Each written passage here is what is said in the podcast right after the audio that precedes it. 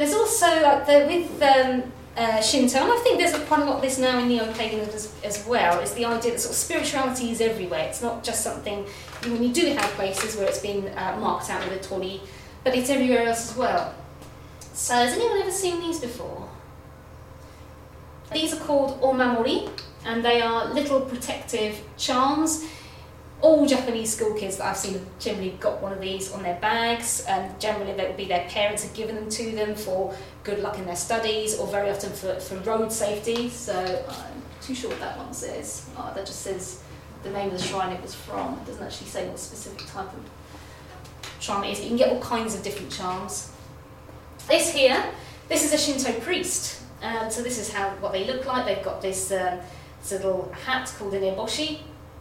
This here is called onusa, and it's uh, it kind of is. We'd say in pagan, this is a wand, and he's using it to bless this car.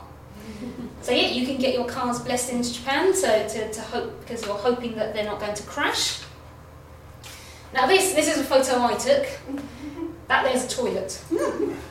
Look at that. I mean, I, I, I think I've had to crop this to fit it in, but it was the most incredible toilet I ever saw. I mean, it's got a little lantern there, it had stones up. It's inside, by the way.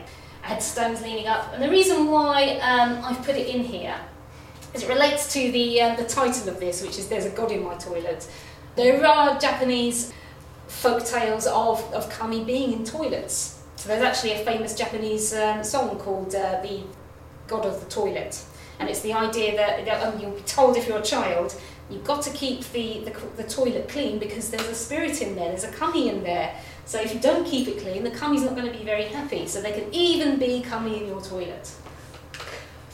Again, like, uh, like paganism, um, Shinto has got a very much a local dimension. So uh, I went to a, a, a, small village called Shikimi in Nagasaki. One of my schools was there. It was a very little village out on the sea. It was beautiful.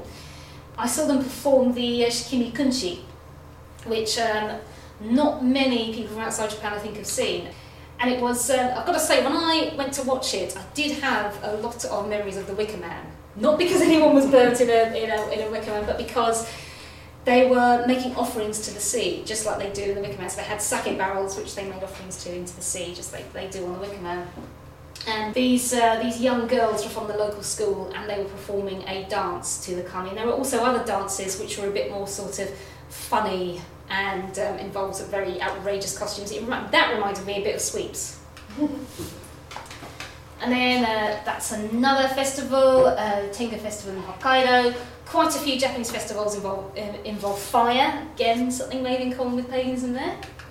Um, Shinto has a very personal side to it too. So it has a very big communal side, but it has a personal side too. So um, in some Japanese houses, you will see one of these. It's called a kamidana, um, a shrine to household gods. I've actually brought one, which I'll show you later.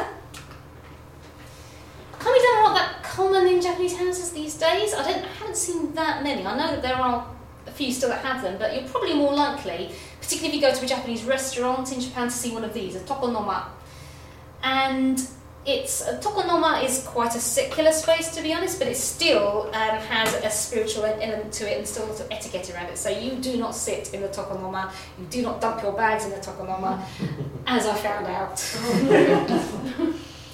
yeah, it's uh, it's one of these things that you know when you first see it, you're like, what, what what's that space for?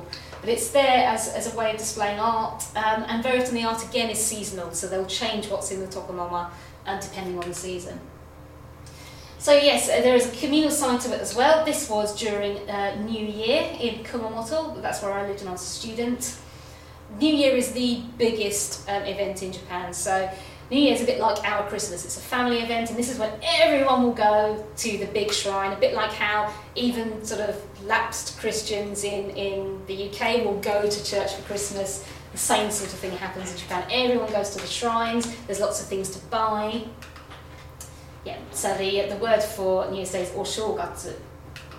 And the other feature of, of Japanese festivals is this, an omikoshi. So if you go to a festival in Japan, you are almost guaranteed to see an omikoshi. You can see just about there, those are the shide.